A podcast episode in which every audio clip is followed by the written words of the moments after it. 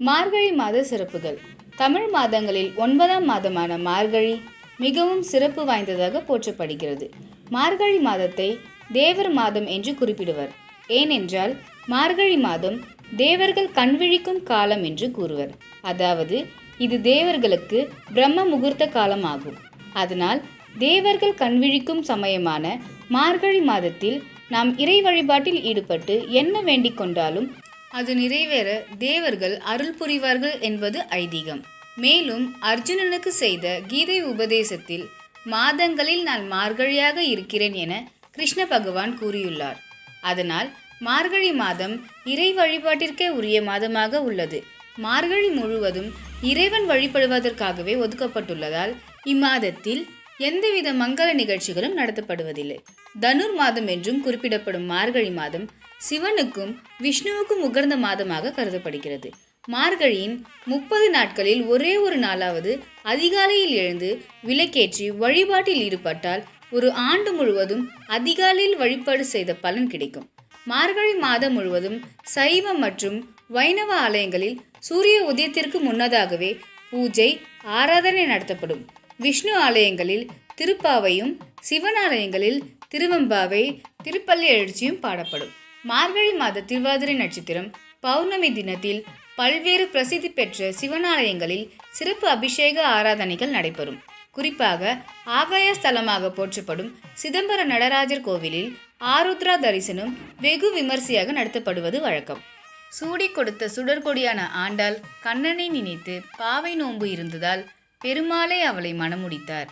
அதனால் மார்கழி மாதத்தில் பெண்கள் அதிலும் திருமணம் ஆகாதவர்கள் திருப்பாவை நோன்பு கடைபிடித்து பெருமாளை வணங்குவார்கள். அனுமன் ஜெயந்தி வைகுண்ட ஏகாதசி போன்ற முக்கியமான இறை வழிபாட்டு நாட்களும் இம்மாதத்தில்தான் அமைய பெற்றிருக்கிறது மார்கழி மாதத்தின் மற்றுமொரு சிறப்பு வாசலில் பெண்கள் இடும் வண்ணக்கோலங்களும் வீதிகளில் நடத்தப்படும் பஜனைகளும் தான் பொதுவாக தமிழகத்தில் பெண்கள் தினமும் வீட்டின் முன் கோலங்கள் போடுவது வழக்கம் என்றாலும் மார்கழி மாதத்தில் பெரிய அளவிலான பல வண்ணங்களில் கோலம் போடுவார்கள்.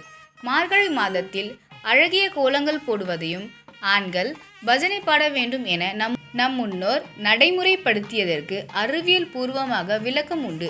அதாவது மார்கழி மாதத்தில் ஓசோன் மண்டலம் பூமிக்கு மிக அருகில் இருக்கும் என்பது அறிவியலாளர்களால் உறுதிப்படுத்தப்பட்ட ஒன்று. ஆகவே மார்கழி மாதத்தில் அதிகாலை எழுந்து வெளியில் வந்து கோலம் போடுவதால் பெண்கள் அதிக அளவு ஆக்சிஜனை சுவாசிக்க முடியும்.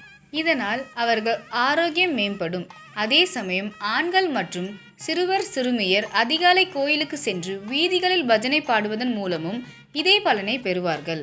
மேலும் மார்கழி மாதத்தில் சூரிய உதயத்திற்கு முன்பாக எழுந்து குளித்துவிட்டு இறை நாமங்களை ஒரு முறை சொன்னால் கூட மற்ற நேரங்களில் ஒரு கோடி முறை நாம ஜெபம் செய்ததற்கு சமம் என்பது பெரியோர் வாக்கு. மார்கழி மாதங்களில் திருப்பாவை திருவம்பாவை மற்றும் பல பிரசித்தி பெற்ற பாடல்களை வீதிகளில் பஜனைகளாக பாடுவது வழக்கம். நூற்றாண்டுகளை கடந்த பின்பும் இந்த பழக்கம் இன்றும் தொடர்கிறது.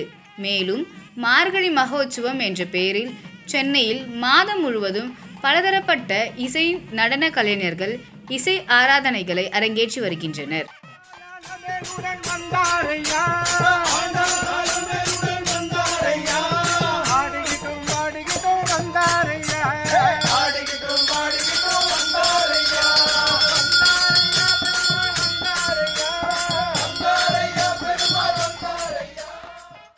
மார்கழி மாதத்தில் மேலும் பல சிறப்பான நாட்கள் உள்ளன. ரமண மகரிஷி அன்னை சாரதா தேவி பாமன் சுவாமிகள் ஆகியோர் மார்கழி மாதத்தில் பிறந்தவர்கள். பன்னிரு ஆழ்வார்களில் தொண்டரடி பொடி ஆழ்வார் ஜெயந்தி மார்கழி மாதத்தில் தான் கொண்டாடப்படுகிறது. முருக பெருமானுக்கு படி உற்சவம் நடத்தப்படுகிறது. அறுபத்தி மூன்று நாயன்மார்களில் வாயில நாயனார் சடைய நாயனார் இயற்பகை நாயனார் மானங்கஞ்சார நாயனார் சாக்கிய நாயனார் ஆகியோரின் குரு பூஜை மார்கழி மாதத்தில் தான் நடைபெறுகிறது. குசேலர் தினம் மார்கழி மாதத்தின் முதல் புதன்கிழமை குசேலர் தினமாக கொண்டாடப்படுகிறது. இந்த நாளில்தான் கிருஷ்ணனின் பால்ய நண்பரான குசேலர் துவாரகையில் கண்ணனை சந்திக்க சென்றார். சாந்தீபனி முனிவரிடம் கண்ணனும் சுதாமா என்கின்ற குசேலரும் ஒன்றாக குருக்களும் பயின்றார்கள். குசேலர் கண்ணனிடம் மிகுந்த பக்தி கொண்டிருந்தார். அவருடைய மனைவியும் நல்ல குணவதியாக இருந்தார். ஆனால் ஏழை பிராமணரான குசேலர் மற்றும் அவரது மனைவி வறுமையால் வாடினர். அவர்களால் தங்கள் பிள்ளைகளுக்கு உணவு அளிக்க முடியவில்லை. இதனால் குசேலரின் மனைவி கிருஷ்ணரிடம் உதவி கேட்கும்படி தன் கணவரிடம் வேண்டினார்.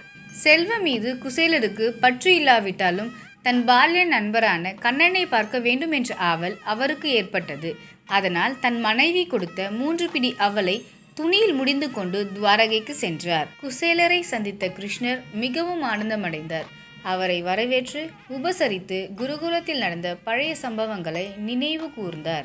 கொண்டு வந்த அவளை கொடுக்க வெட்கப்பட்டு தயங்கிய குசேலரிடமிருந்து கட்டாயப்படுத்தி அவளை வாங்கி உண்டார். கண்ணனை கண்ட மகிழ்ச்சியில் அவரிடம் பொருள் எதுவும் வேண்டாமல் வீடு திரும்பினார் குசேலர். வீடு திரும்பிய குசேலருக்கு பெரு ஆச்சரியம் காத்திருந்தது. அவரது குடிசை வீடு மாளிகையாக மாறியிருந்தது. அவரது மனைவியும் பிள்ளைகளும் செல்வ செழிப்புடன் இருந்தனர். அப்பொழுதுதான் கிருஷ்ணருடைய கருணை எப்படிப்பட்டது என்பதை குசேலர் அறிந்து மனம் நெகிழ்ந்தார். இந்நாளில் கண்ணனுக்கு அவள் நிவேதனம் செய்து வழிபட்டால் வீட்டில் செல்வம் செழிக்கும் என்பது நம்பிக்கை. வீடுகளில் அன்றைய தினம் குசேலரின் கதை பாராயணம் செய்வார்கள். பின்னர் இறைவனுக்கு படைக்கும் அவள் வெள்ளத்தை சிறு சிறு மூட்டைகளாக கட்டி அனைவருக்கும் விநியோகம் செய்வார்கள்.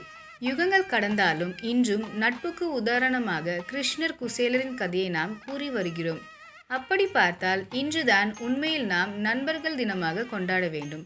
இவ்வாறு பல சிறப்புகள் கொண்ட மார்கழி மாத விரதங்களில் ஏதேனும் ஒன்றை நாம் முழுமையாக கடைபிடித்தால் கூட நல்ல தேக ஆரோக்கியம் கிடைக்கும். மனம் தெளிவடைந்து தன்னம்பிக்கை அதிகரிக்கும். ஆயுள் அதிகரிக்கும். இறை அருளால் பூர்வ ஜென்ம பாவங்கள் நீங்கும். அதனால் புனிதமான இந்த மார்கழி மாதத்தில் இறை வழிபாட்டில் ஈடுபட்டு அவரது அருளை பெற வேண்டுவோம்.